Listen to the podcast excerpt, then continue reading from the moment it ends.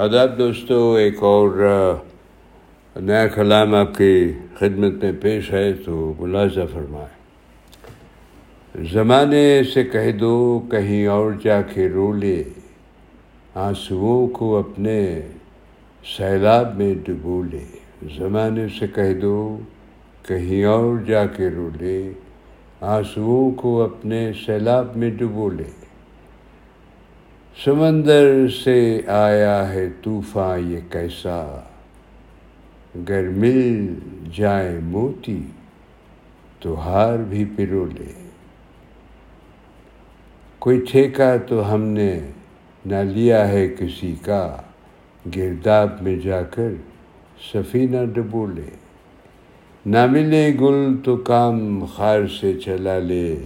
مل جائیں چمن میں تو گیسو سجو لے۔ بندے تخم نہ بوئے تو حاصل کیا ہوگا؟ دعا نہ مانگی تو جا، تو بھی پھر رو لے۔ بیداری میں کون سے کوئی گل ہیں خاص؟ نیند آئے تو تو بھی جا بستر میں سو لے۔ نمی کی کمی ہے مسئلہ دل کا نہیں، ساحل تو آنسو بہا کر تو آنکھ بھیگو لے۔ بہت بہت شکریہ دوستو۔ اجازت دیجیے پھر حاضر ہوں گا الوداع۔